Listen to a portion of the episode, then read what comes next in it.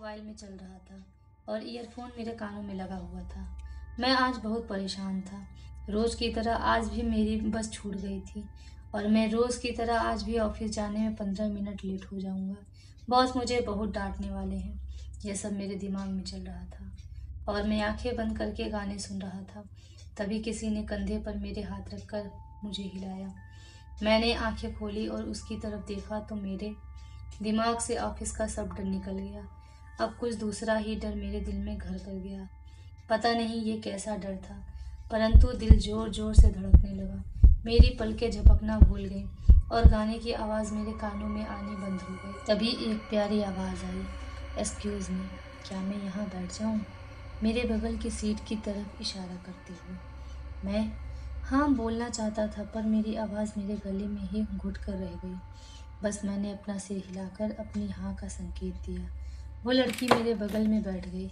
उसके शरीर से एक अलग ही मोहक खुशबू आ रही थी। मेरा मन बार बार उसको देखने का करता, पर मेरी नज़रें उधर जाती ही नहीं। दूसरी तरफ़ खिड़की में मेरी नज़रें टिकी रहती, और मेरा दिल उसकी खूबसूरती के बारे में सोचता। उसकी मोहनी खुशबू का आनंद लेता। मन बार बार होता कि एक बार देख लूँ, पर यह मुझसे हो नहीं पा रहा था। वो गेहुए रंग की थी। पर खूबसूरती किसी से कम ना थी। बड़ी बड़ी आँखें लंबी पलकें, जब भी वो पलकें नीचे करती, मानो कोई रिश्ता सा जोड़ लेती। नयन नक्श एकदम तीखे, मासूमियत भरी सूरत। उसके लंबे घने बाल और उसके चेहरे पर आती बालों की एक झुरमुट और उसका अपने हाथों से उन लटों को अपने कान से पीछे करना, ऐसा मानो कोई जादू कर रहा हो। मैं भले ही उसको नहीं देख रहा था पर पूरे रास्ते उसकी मासूम मुस्कुराहट, प्यारी शक्ल के बारे में ही सोच रहा था। इतने में फिर से उसकी प्यारी आवाज़ ने मेरे कानों पर दस्तक दिया। एक्सक्यूज़ मी मैंने उसकी तरफ़ नज़र घुमाई। फिर से मेरी नज़र उसके चेहरे पर टिक गई। मैं चाह कर भी अपनी नज़र नहीं हटा पा रहा था। उसने मुझसे पूछा, आपको कहाँ जाना है? मैंने हिम्मत की और कुछ बोलना चाहा। पर मैं खुद ही भूल गया था कि जाना कहाँ है। वो मुझे उसी मासूमियत भरी नज़रों से देखते हुए मेरे जवाब का इंतज़ार करती रही। उसके चेहरे पर एक हल्की मुस्कान थी। तभी मुझे अपना बैग देख के याद आया कि मैं ऑफ़िस जा रहा हूँ। याद आते ही तुरंत मैंने जवाब दिया, सरिता विहार। वो मुस्कुराते हुए बोली, आपका स्टॉप बस आने ही वाला है। उसको देखना, उसकी आवाज़ को सुनना बहुत अच्छा लग रहा था। अगर सच्चे दिल से कुछ चाहो तो पूरी कायनात तो उसे हमसे मिलाने में लग जाती है। यह कहावत सच है। तो मैं आज सच्चे मन से उसके साथ समय बिताना चाहता था। मुझे पता था वो अनजान लड़की थी, पर पता नहीं क्यों मेरा मन बस में ही नहीं था। वो लड़की मुझे अपनी ओर आकर्षित कर रही थी। तभी उसने अपने हाथ मेरे कंधों पर रख कर बोली, कहाँ खो गए? आपका स्टॉप आ ही गया और मेरा भी। ये सुन के लगा, क्या बात है? अब मैं कुछ पल और उसे देख पाऊँगा। जब हम बस से उतर रहे थे तो उसने गेट का हैंडल पकड़ा हुआ था और मुझसे आगे थे। तभी मेरी नज़र उसकी हाथों पर गई। उसके हाथ बड़े प्यारे थे, लंबी लंबी उंगलियाँ और उसके प्यारे नेल्स वाटर कलर के नेल पॉलिश वाले उसके हाथ बहुत ही प्यारे लग रहे थे। मेरी नज़र उसकी हाथों पर थम सी गई। बस रुकी और वो उतर गई। मैं भी पीछे पीछे उतर गया। फिर वो अपने ऑफ़िस चली गई और मैं अपने ऑफ़िस। बस रास्ते में उसी के बारे में सोचता और ये मन विचार किया कि ये सब बड़ी बड़ी कहावतें बस बनाई जाती है। ये सच हो ज़रूरी नहीं है। यही सब सोचते हुए ऑफ़िस पहुँच गया। आज बॉस की डांट भी मुझ पर असर नहीं कर रही थी। पूरा आज का दिन मेरा उसकी यादों में बीता। पूरे दिन यही बात सताती रही कि क्या वो कल भी मिलेगी या आज वो किस्मत से टकरा गई। शाम हुई और ऑफ़िस की छुट्टी हुई। बस से घर जाते वक्त मेरी नज़र पूरे बस में उसे ही ढूंढ रही थी, पर वो कहीं नहीं थी। फिर मन ही मन हँसते हुए खुद को समझाया कि वो इत्तेफाक था। ज़्यादा न सोचूं उसके बारे में। घर पहुँचा, डिनर करके थोड़ा टीवी देखा और सोचने लगा। नींद आने के बाद उसके ही सपने आने लगे। वो बहुत दुखी थी। उसकी आँखें आंसुओं से भरी थी। वो मुझसे हेल्प मांग रही थी। ऐसा सपना देखकर मेरी नींद अचानक से खुल गई और मुझे एहसास हुआ कि यह सब मेरे ज़्यादा सोचने के कारण हो रहा है। मैंने अपने मन शांत करने के लिए लंबी लंबी साँसें लेना लगा और मन शांत करके मैं दोबारा सो गया। सुबह लेट जगा। आज फिर बॉस की डांट का डर सताने लगा। फटाफट तैयार होकर मैं निकल गया। पर आज भी मेरी बस छूट गई। मैंने फिर दूसरी बस ली। आज भी खिड़की वाली सीट खाली थी, जिस पर कल हम बैठे थे। मैं जाकर बैठ गया। मुझे कुछ खास उम्मीद नहीं थी कि आज भी वो लड़की मिलेगी।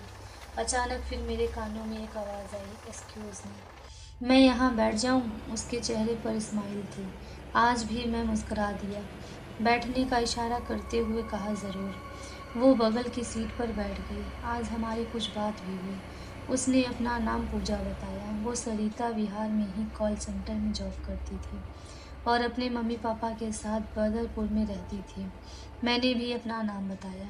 मैं पवन और मैं ओखला की एक कंपनी के अकाउंट डिपार्टमेंट में जॉब करता हूँ। मैं भी अपनी फैमिली के साथ बदरपुर में रहता हूँ। अब हम रोज़ बस में मिलने लगे। अब मेरी बस मिस नहीं होती थी, क्योंकि अब पूजा से मिलने की खुशी में नींद जल्दी खुल जाती। जल्दी तैयार होकर बस स्टॉप पहुँच जाता था। किस्मत कहे या कुछ और, पर मुझे बस वो ही खिड़की वाली सीट हमेशा खाली मिलती। कई बार ये बात अजीब लगती कि खिड़की की ये दो सीट हमेशा खाली क्यों मिलती है? और मेरे बस में बैठने के बाद ही पूजा क्यों आती है? पूजा कभी टिकट नहीं लेती। जब भी मैं पूजा से कहता, पूजा टिकट ले लेती तो कहती, पास है मेरे पास। पर इतने करीब के सफ़र के लिए पास कोई क्यों बनवाएगा? पर इन बातों का क्या फ़ायदा था? जो मैं सोच रहा था वो मिल रहा था। पूजा रोज़ कुछ ना कुछ मेरे लिए खाने को ले आती। कभी लड्डू, कभी चॉकलेट तो कभी पास्ता। कभी कभी लंच भी ले आती और अपना एक्सपीरियंस बताती कि कैसे उसने ये लंच बनाया है। उसके लंच की एक अलग ही बात थी। ऐसा खाना मैंने कहीं नहीं खाया था। यूँ ही दिन बीतते गए, वही बस वही सीट। सब मानो फिक्स हो गया हो। हमारे बीच प्यार या दोस्ती को लेकर कोई कमिटमेंट नहीं हुई। फिर भी हम दोनों को साथ समय बिताना अच्छा लगने लगा।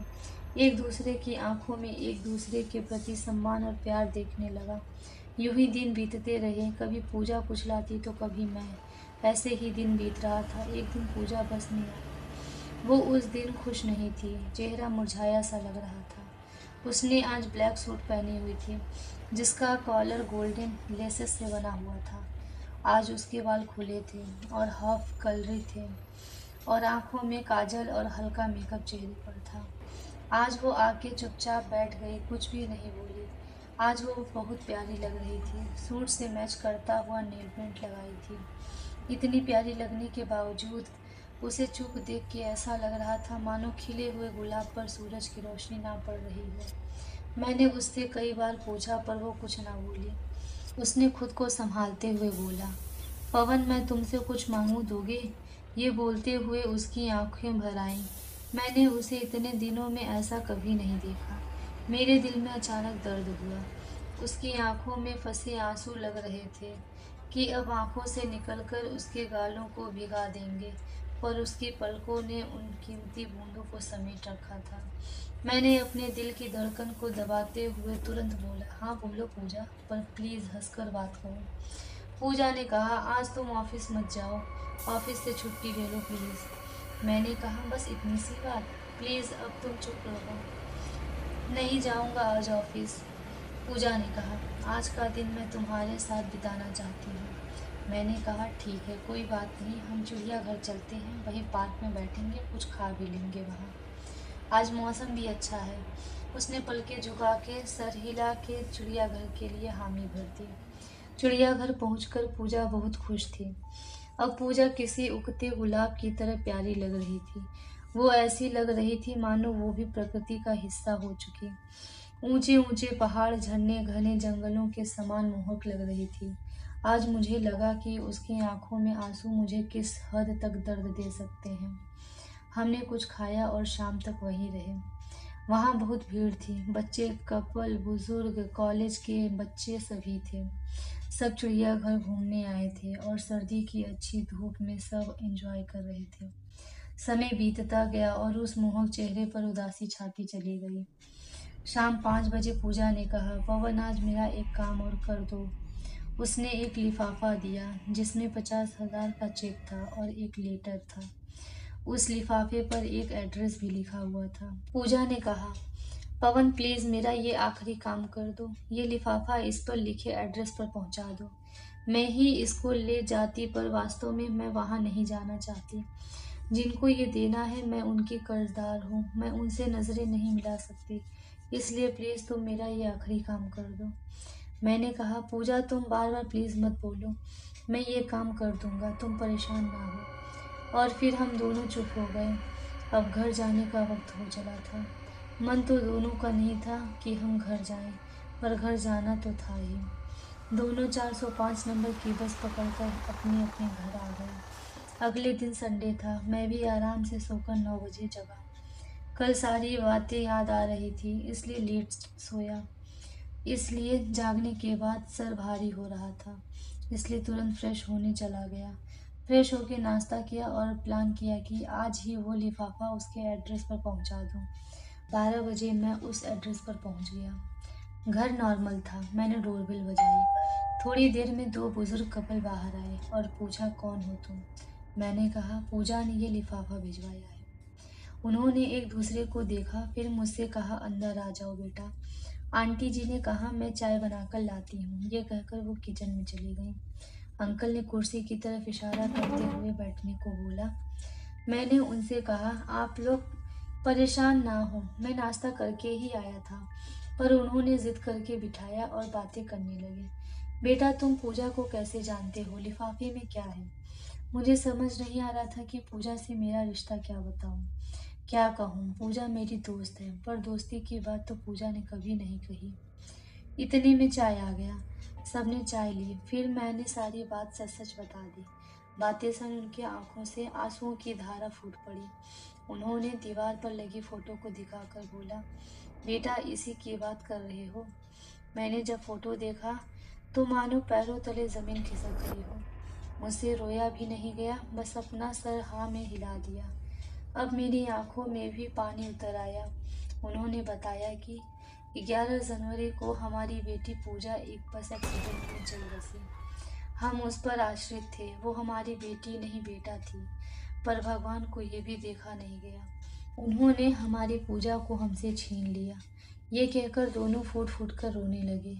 मुझसे भी आँसू रोका नहीं गया। ये सब जान के मेरा दिमाग काम करना बंद कर दिया। समझ नहीं आ रहा था कि यह सब क्या हो रहा है। फिर मैंने उनको लिफाफा खोलने को बोला और बताया कि इसमें आप लोगों के लिए एक लेटर और पचास हज़ार का चेक है। उसके माँ बाप ने बताया कि चालीस हज़ार का कर्ज था। उनके ऊपर जिसको पूरा करने के लिए पूजा बहुत मेहनत कर रही थी और पैसे बचा रही थी। अब सारी बातें समझ में आ गई कि ये सब क्या हो रहा था। पर मन अभी मानने को तैयार नहीं था। उनको शांत कराकर, समझकर घर आ गया। ये सारी बातें मुझे सता रही थी। ये बातें प्रैक्टिकल नहीं थी, इसलिए विश्वास होना मुश्किल था। मैंने सोचा कि कल उसके ऑफ़िस जाऊँगा, वहाँ कुछ पता चल जाए शायद। सोमवार को मैंने ऑफ़िस की छुट्टी करके उसके ऑफ़िस गया। वहाँ पता लगा कि पूजा शुक्रवार तक काम पर आई थी, पर उसके बाद नहीं आई। ना कोई उसका कॉल आया। उसकी फ्रेंड ने बताया कि 11 जनवरी को उसका एक्सीडेंट हुआ था, पर 12 को जॉब पर आई थी। उसे कोई चोट नहीं आई थी। उसकी फ्रेंड ने बताया कि 12 जनवरी को मैंने उससे बोला कि आराम कर ले। वो बहुत जिम्मेदारियाँ हैं मुझ पर मैं छुट्टी नहीं कर सकती। और वो रोज़ जॉब पर आती थी, पर शनिवार से नहीं आई। ये सब पता करके मैं जब घर जाने को हुआ तो उसके ऑफ़िस के बाहर पूजा मुझे दिखी। सर पर चोट के निशान थे, हाथों पर गहरे घाव थे। मैंने पूछा, पूजा, ये सब क्या हुआ? वो आँखों में आँसू लिए बोली, पवन, तुम अब तक नहीं समझे, मेरी मौत तो ग्यारह को ही हो गई थी। पर पापा का कर्ज था, जिसके कारण मुझे मुक्ति नहीं मिली। और आज सब ठीक हो गया है तो मैं तुम्हें ये सब बता रही हूँ। मैंने कहा, अगर ये सच है तो मैं ही क्यों? तुम तो किसी की भी हेल्प ले सकती थी। पूजा ने कहा, नहीं, मैं किसी और की हेल्प नहीं ले सकती थी। मुझे किसी पर भरोसा नहीं था। मुझ पर क्यों भरोसा कि मैंने पूछा। पूजा ने कहा, मैं तुमको पिछले छः महीने से पसंद कर रही थी। तुम्हारी अच्छाई मुझे अच्छी लगने लगी। शायद इसीलिए तुम पर भरोसा किया। और इतना ही नहीं, तुम भरोसे के लायक होगी नहीं ये देखने के लिए पिछले एक महीने से तुम्हारे साथ थी। तब मुझे तुम पर भरोसा हुआ कि सच में तुम एक अच्छे इंसान हो। फिर मैंने वो चेक देकर तुम्हें अपने घर भेजा। मैं तुम्हें बहुत पसंद करती थी। ये कहते हुए पूजा की आँखें भर आई और वो मेरी आँखों के सामने ही गायब हो गई। इन एक महीनों में मेरे साथ बहुत कुछ हो गया और ये भी समझ गया कि पूजा एक अच्छी और जिम्मेदार लड़की थी। उस रात सब बात सोचता रहा और मैंने डिसाइड किया कि पूजा के माँ बाप की देखभाल मैं करूँगा। मैं उसके बाद से हर महीने पूरे महीने का राशन और कुछ पैसे पहुँचा दिया करता। हर रविवार और त्योहारों पर उनसे मिलने जाता। उनसे मिलकर ऐसा लगता कि मैं पूजा के करीब ही हूँ। पूजा हम सबको देख रही है और मुस्कुरा रही है। Thank you for listening my story अगर आपको स्टोरी अच्छी लगी हो तो लाइक करें शेयर करें सब्सक्राइब करें मेरे चैनल